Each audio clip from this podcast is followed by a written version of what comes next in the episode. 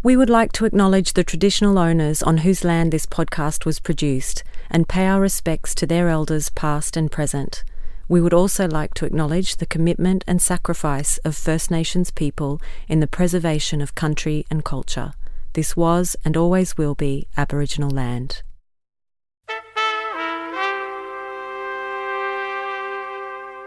Hello, I'm Scotia Monkivitch. Welcome back for another episode of Creative Responders in Conversation, our monthly interview series where we hear from people on the front lines of the emergency management and creative sectors as they prepare, respond, and recover from disasters.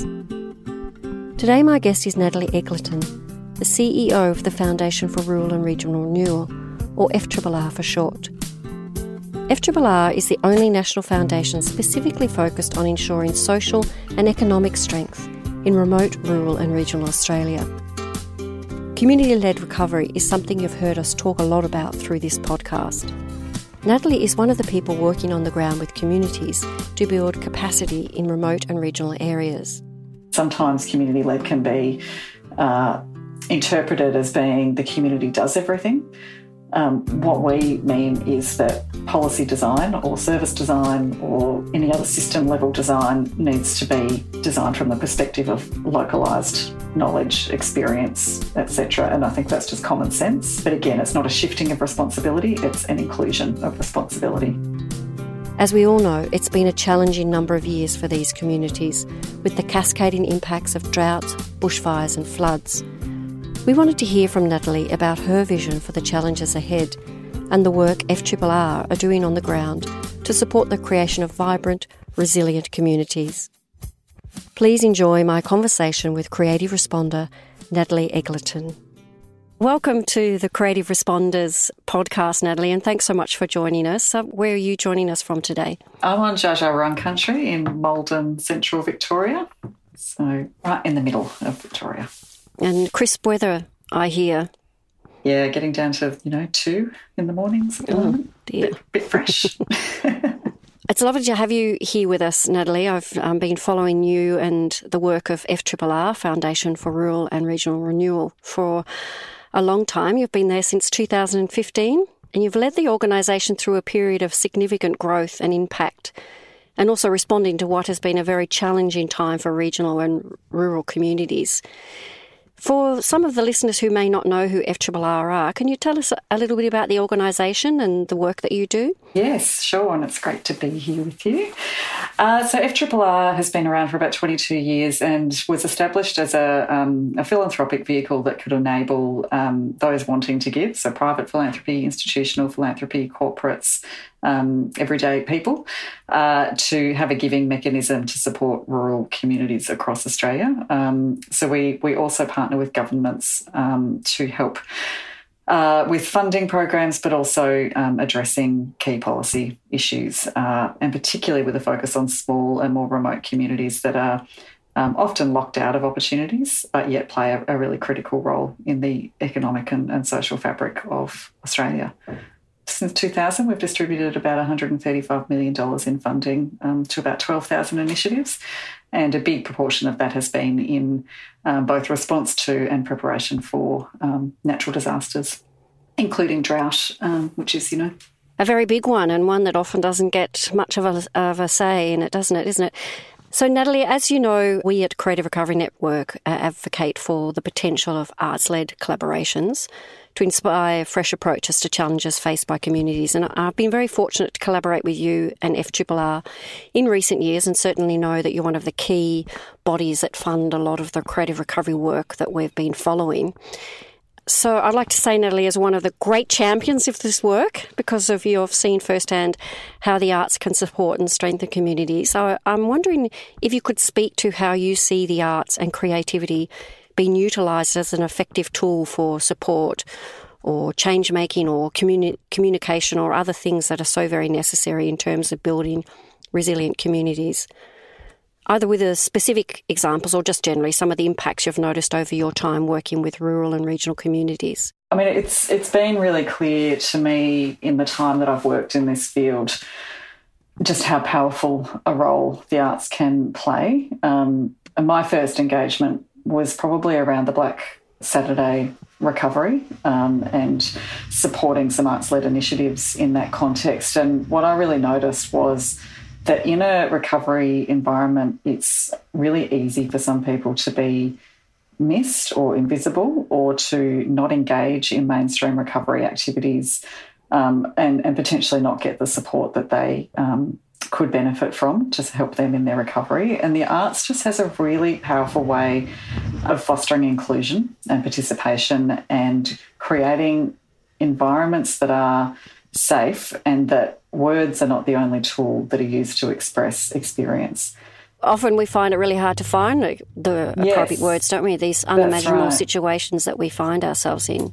Yes, but we can we can express them in other ways, and it can help you know to really process trauma and to to give shape and to find commonality and to share stories. So, you know, as a pure therapeutic tool, it's really powerful. But also, you know, some of the great initiatives that I've seen have been around placemaking um, post disaster, um, where it's about everything that um, comes with a, a destruction of, of place around you in terms of a physical destruction, if it's been a flood or a fire, for example, um, or even prolonged drought where the landscape is so scarred for so long.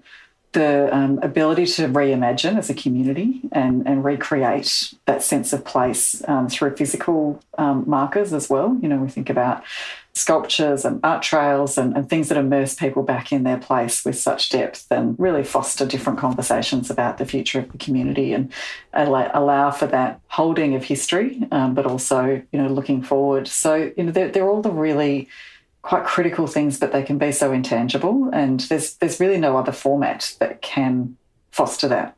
You know, you can do all the planning processes you like, but you, you never get there to those places. Well, it, it's about how we mark or understand our identity, isn't it? Which is why we live in the places that we do. arts can be viewed as a you know a thing that's for some people. It can be seen as uh, you know a particular art form or a um, you know a particular type of method, for example. But in a in a recovery context or in a disaster preparedness and community resilience context, it can actually be a bridge um, between parts of the community who might not have ordinarily um, spent time together or spoken to each other um, necessarily. You know, I think about things like men's sheds getting involved with, um, you know, the um, local kinder and maybe a, um, an environment group. And you get these different groups working together and creating new new spaces together using arts as a platform. And that might be, you know, a whole range of different methods. It, it enables a kind of leveler, doesn't it? We can create safe places for what can be often very complex and uh, difficult conversations to be had in terms of how we view our future or what our potential um, steps are in terms of our community's sustainability. Yeah, that's right. There is a piece about uh, economic um, well-being in communities, particularly in a recovery context. And you know, we, we really notice that there are a few things that get communities going again. You know, one of them is running things like events that help people to come back to towns and spend a bit of money there. Um, but arts is a, a platform that is, you know, often a, a really big contributor, um, and particularly as recovery goes on, because you can keep on evolving the story and the offering for people to get involved with. Um, And you know you can get all parts of the community involved as well, but the you know the economic um, driver is really interesting, I think, um, and you know I think for rural towns generally, um, you know that that's true, but in a disaster context, it's um, it's even more true because it's something tangible that the rest of the world can connect with and be involved with as well as the, the local community. Mm, and offer a, a different kind of framework of support Yes. and encouragement. Well, this year is it's already b- brought uh, a lot of challenges to rural and regional communities facing impacts of serious flooding events. We're sitting in my communities in Queensland and in New South Wales, and of course, this is coming off the back of COVID lockdowns and restrictions, and before that, the Black Summer bushfires. So, you know, we're living in a real experience of climate impact. What, what do you think are the major barriers in this current moment or these current senses within our communities for for responding to disasters? Like, what could we be working on to improve their capacity to prepare and respond effectively and, and have what can be safe and stronger futures? I think one of the um, observations that is becoming, you know, really acute for us is the level of fatigue um, in communities, and that that successive, um, you know, that experience of successive and cumulative crises, uh, you know, is a real. It, it really it depletes there's no break between. I think that's what we've experienced in the last couple of years. There's there's been very little break between to rejuvenate, replenish, reset, um, and so the challenges for doing this work uh, for me are around how we how we look after people fundamentally. Mm.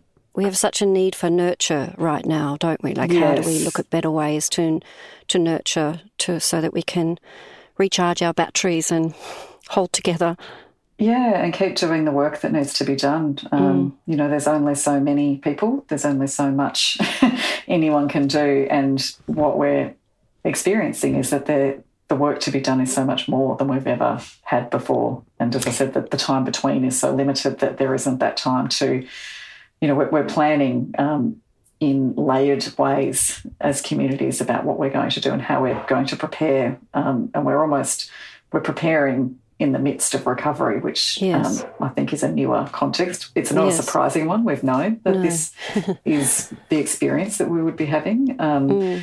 But I think the the thing I I guess care about and and, and concerned about is the as you've said the, the need to nurture people, but also the need to resource people. We're asking a lot of people that are often not being paid for their work. You know, a lot of this practice happens with a few paid resources and mostly volunteer effort or mostly a lot of goodwill and a lot of collaboration and partnerships, which is incredibly powerful and important. But at the same time, it, it can compromise well-being. Yeah, and particularly challenging in this day and age when the volunteer rate is decreasing. I'm just right. uh, talking mm. to a range of community members here in Orbost where I'm today, and um, this concern about the depletion of the volunteer source and no sense of how to find new energy and and you know I have to say an increasing expectation responsibility being put back on our volunteer groups like mm. uh, I mean a key focus of your work is exploring how and to what extent we take on this notion of community led approaches, which I think mm. is kind of a pendulum of how people understand that. But in order to have community led approaches to enable communities to be better prepared or to be better connected, uh, the Get Ready project that the FRRR undertook and what the pilot programs across the communities developed. And I'm wondering if you can talk about what you learnt from this about leadership within communities and how we might support that growth of community leaders and enable more effectual or more kind of sustainable community led programs, particularly with this view of tiredness and depleting volunteerism and the stresses that um, life is bringing to people now. Yes, so the, the Get Ready initiative um, was a partnership with the New South Wales government and um, a number of uh, private philanthropic partners that uh, mo- sought to pilot um, what we call the Disaster Resilient Future Ready program model. And we worked in three New South Wales communities, and we're currently um, starting that in three Victorian communities. It started, um, you know, quite a few years ago with a, I guess, a, a curiosity about, how we might amplify the role of community agency and how we might formalise the role of community knowledge um, in formalised systems of disaster preparedness. Um, and so it was really kind of the, the, model is about how we can help to facilitate wider cross sector um, dialogue within communities and processes that actually um, bring community knowledge, wisdom, ex- lived experience, and practical insight into those formalised plans so that when a disaster does occur, uh, the responses are fit for purpose for that location. And, you know, that's down to very practical things like you know, how do we communicate in our town? How do we get information from that person to that person? Mm. Um, is it a text message chain? Is it, you know, Facebook? Those sorts of things that sometimes only emerge at the time of a crisis and they're very organic. So our, our thinking was, you know, we know that there are a lot of really effective things that communities mobilise around, but they're often done in reaction to the context that they're in or the crisis they're in, and they're not usually treated as part of the formal response system. Um, and so there's both risk in that not being part of the formal system and um, communities going their own way without the support they need necessarily. Well, we've seen so much evidence of that in this latest flood impacts, haven't we? You know, the the good and the and the challenging and you know, if we can't address that more, particularly now, then we're sort of missing much such a major opportunity, aren't we, to address that? Yeah, and I think that sometimes we get into binary discussions about these things. It's good or bad to have, you know, community members and citizens um, driving local relief efforts. I think we need to acknowledge that the fact is that is what happens. Community members mm. are the first um, responders. And so rather than debating whether that's right or wrong. Um, I think we need to resource and invest in that level and provide you know the right capacity support for those people and and have it within the system so that it's not an and or or a, a blame game um, but a, a, really embedded part of how we deal with crisis in communities. And that goes for covid it goes for you know any any kind of crisis that's happening in a community. And so the, the future ready program is is really about that um, and you know, I, I think I, I, really talk about it as increasing the level of um, authority of community. Mm. Knowledge. And I guess the the other part is about what community led means. And sometimes community led can be interpreted as being the community does everything. What we mean is that policy design or service design or any other system level design needs to be designed from the perspective of localized knowledge, experience, mm. etc. And I think that's just common sense. But again, it's not a shifting of responsibility; it's an inclusion of responsibility. Hmm. And a share, you know, it's all shared responsibility in the end too. It's it's interesting how we use language, and it becomes kind of complex when we're trying to make things clearer. yeah, yeah, and it, it, can imply that community led means no one else should be leading, um, yeah. and I don't think that's helpful either. No, um, but it, it is about just, um, I guess, anchoring, anchoring the design from the place and from mm. the people that know the context. Quite simply. Mm. Well, one of um, the things that we're working on with you uh, currently, I suppose, is in the same vein, trying to look at ways that we can place within programs and policies so it becomes a kind of part of the web of activity within disaster management is the National Task Force for Creative Recovery.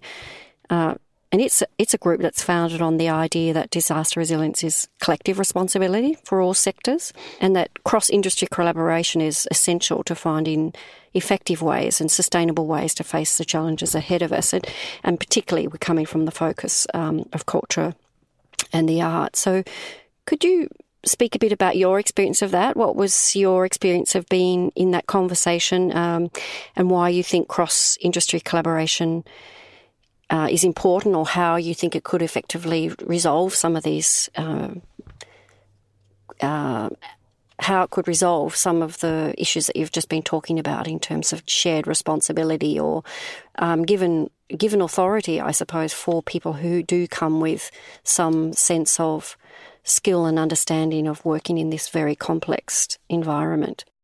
Firstly, it's a really excellent initiative, and I've been really pleased to be involved. And um, every conversation that we, we have in those um, those forums are enriching and uh, you know insightful, um, and that is I mean, that's the benefit of a cross um, a cross industry, cross sector um, forum like that is that you you design from different perspectives and you know getting that balance right, so that you, you can actually build in um, different viewpoints about the role of arts and culture in recovery and in preparedness and, and thinking about the members of that group. You know, you, there are different perspectives, and you can see the way that those discussions can inform the practice of each of the members, um, and then obviously more broadly um, as the the work of the group um, you know lands and becomes uh, more public.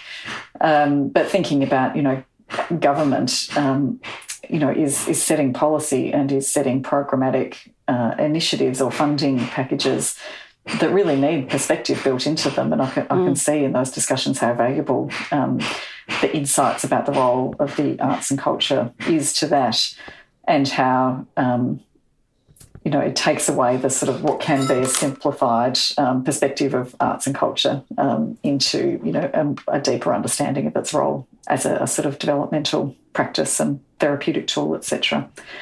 So, I mean, really, it's the only way, isn't it? Anytime we design anything, you just have to bring in diversity of perspective, and um, you get better better outcomes. Yeah, and I think one of the benefits for us is, you know, we start to be able to share a common language because you know, we come from different different mm. uh, places, but it's not to say we're saying different things. It's just trying to find the language which comes becomes a kind of collaborative bridge for us to see see value and see purpose in what each of us is doing from from our own perspectives. Yes, and a translation of sorts mm. as well mm. into different sectors, um, which sometimes is what's needed. Well, as we've discussed, the challenges ahead are not easy. We've got quite a lot of work to do, and um, uh, it, we're in, we're really grateful to have an organisation like yours. I think it's so vital that that you you're able to encompass um, so many different voices and to really recognise the deep value of those smaller intrinsic places that make up the um, Australia, the beautiful country that we live in. FRRR has contributed so much in the research space, and as an organisation, you've worked alongside communities and researchers to build a strong evidence base around a range of topics of importance to the rural and regional communities. Your most recent study is called Heartbeat of Rural Australia. Can you tell us a bit about that study and some of the top line outcomes of that research? It's a pretty important document to come out at this point in time, particularly when we're talking about uh, tiredness and um, the need for reinforcing our community leadership. Yes, FRRR commissioned that study uh, late 2021. We were noticing a lot of anecdotal themes about what was happening in rural communities, particularly um, in relation to the cumulative effects of successive disasters, um, including drought, which a lot of regions have been in prolonged drought for a number of years, and some, you know, going into a decade-long drought. Um, so we were we were noticing some themes that related to volunteer fatigue, um, the ability to just apply for grants. We were seeing some things happening in terms of what we were receiving requests for, um, and we were really acutely aware of the impacts on isolation and, you know, the potential risks to community fabric in um, particularly regions that had experienced significant lockdown periods during the pandemic. So we worked with Survey Matters and Data Analytics um, to commission that survey, um, targeting quite grassroots not-for-profit organisations and particularly smaller rural and remote areas. And the top line findings, none of which were surprising, um, very much validated what we thought was happening, but nonetheless provides a good evidence base.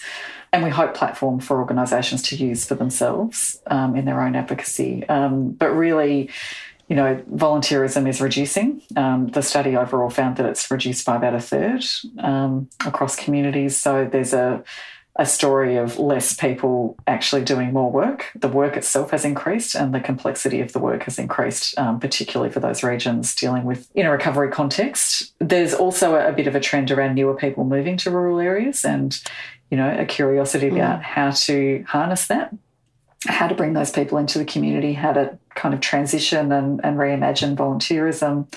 And then there was a lot of um, top line insight about um, how unhelpful some of the funding systems and constructs are for not for profit organisations. So, significant piece about the need to actually resource the capacity of the organisations themselves. Um, so, we heard from organisations who um, can't get grant funding to support insurance costs, for example.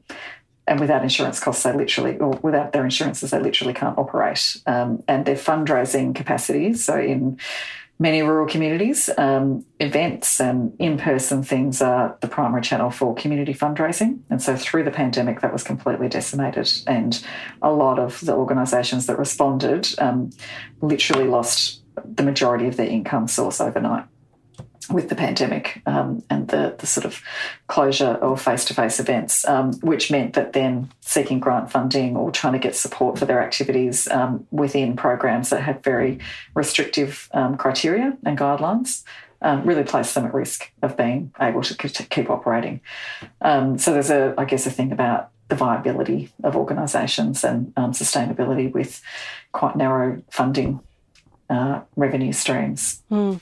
Yeah, such key, such key information, and in some ways not mm. surprising. It's great to have it articulated so that we can agitate for some change. And in some ways, it's not big things, is it? It's just recognizing reality and trying to manipulate the systems that we have without necessarily having to toss everything out. Yeah, yeah. And the report includes some very um, mm. clear uh, suggestions from respondents about what they'd like to see. So there's clear guidance. Not yes. all of it's very hard. yes, it's a great report.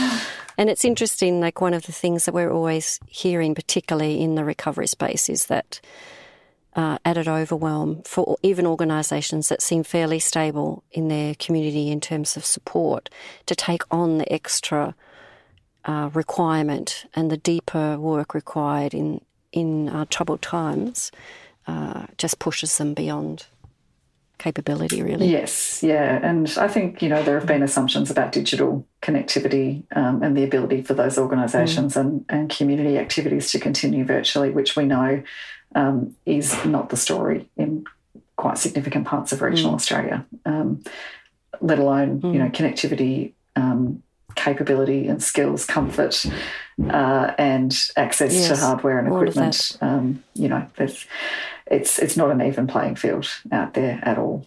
Uh, I'd like to finish by asking you, in the midst of all of these challenges and the huge job that you have, Natalie, um, it's pretty overwhelming sometimes. I think sometimes I look with very weary eyes, and I wonder what gives you hope. Like, what are the things that keep you going? Because sometimes I think that's very difficult, and there's a lot of talk around at the moment around um, lethargy and incapacity to be able to see ways forward. So, what's your key way of hanging on and seeing hopeful futures? Well, you know, working with people like you helps, um, and others in our, you know, in our community of practice. Um, so, you know, it's always better together, uh, and you know, there's definitely a collective um, will, and you know, it might feel slow, but I think we are having movement towards more community centred practice, if not community led all the time. But um, certainly, you know, I think different questions are being asked, different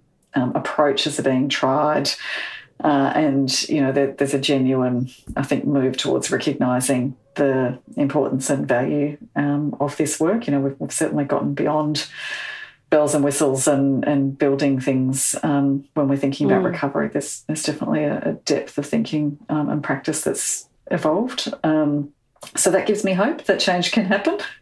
Well, it's interesting. I've been listening to some conversations from scientists, climate scientists, and you know, the the the, the kind of focus that they end up in with. You know, the most important thing for us mm. into the future is people. You know, they're the things that give us purpose, but they're also the the um, network around us that will hold us when things become more difficult um, or more challenging or more beautiful or however we want to see it. And, you know, I think again the work that FRRR does is really focus that focus um, on the strength of who we are and what comes from ensuring people connect and start to build stronger relationships. Yeah, thank you. Um, it is all we can do, isn't it? It, it is about people. We we have the ability yeah. to change things. Um, it does come down to, uh, for you know, at the risk of a, a bit of a um, cliche, but it does come down to collaboration, which is far harder, as we know, than it, it appears. And well, we're not taught that we're not taught that skill, are we? you know, we we it is a new it's a skill that we have to relearn. How do we do that, and how do we do that with dignity and equality, so that we all have a, a position to be able to hear our story and hear our voices in the decision making. So that's you know, I think that there is there is hope in in the um, the collective um, growth that I think we do experience mm. through crisis. Um, the, I mean, I think there is a momentum around um, around action on climate change. Um, we just have to really mm. focus and put the money in the right places, and that's not easy. But we're, you know, I think there's an urgency mm. surfacing in the mainstream that's really important. Yeah, and maybe this is our opportunity. I suppose this is what mm keeps me hopeful that you know when we when we are looking at our future, this is our opportunity to really get back to the key notions of humanity and and how we engage with each other. And you know, we've got a big culture shift ahead of us, haven't we? Yeah, and I think the pandemic has helped in that way. There are some things that I'd like to see us hold on to. Yeah, so many beautiful um, things that have come out of it, and you just think, oh, Have we been sitting in that? Have we been sitting in that space long enough to understand the value? but you know, it's uh, fabulous. Like even I have the privilege of meeting a lot of people through our training, which is about trying to build more connected communities, and you know, the small so, but such instrumental things that are happening at a local level, which you would see through your grant programs, is uh, so encouraging. I've got building going on. yes, we nearly got have through got a it without in the them. background, have you? anyway, so maybe Natalie, we say thank you here. And it's so great to speak with you. It's a, such important work you and your team are doing at FRRR, and we really appreciate uh, your contribution into into our space as well and um, look forward to working with you more into the future. Likewise. Thanks, Scotia. Thanks for joining me for Creative Responders in Conversation, and a special thanks to Natalie for making the time to speak with me. We will include links in our show notes for the FRRR reports we've discussed, and I strongly encourage you to head to their website to see the full range of resources available there. If you'd like to access episode transcripts and research links related to this podcast, head over to creativerecovery.net.au where you can find all our past episodes and materials relating to each one. This podcast is produced by me, Scotia Monkivitch, and my Creative Recovery Network colleague, Jill Robson. Our sound engineer is Glenn Morrow. We'll be back next month for another conversation. I hope you can join us then. Thanks for listening.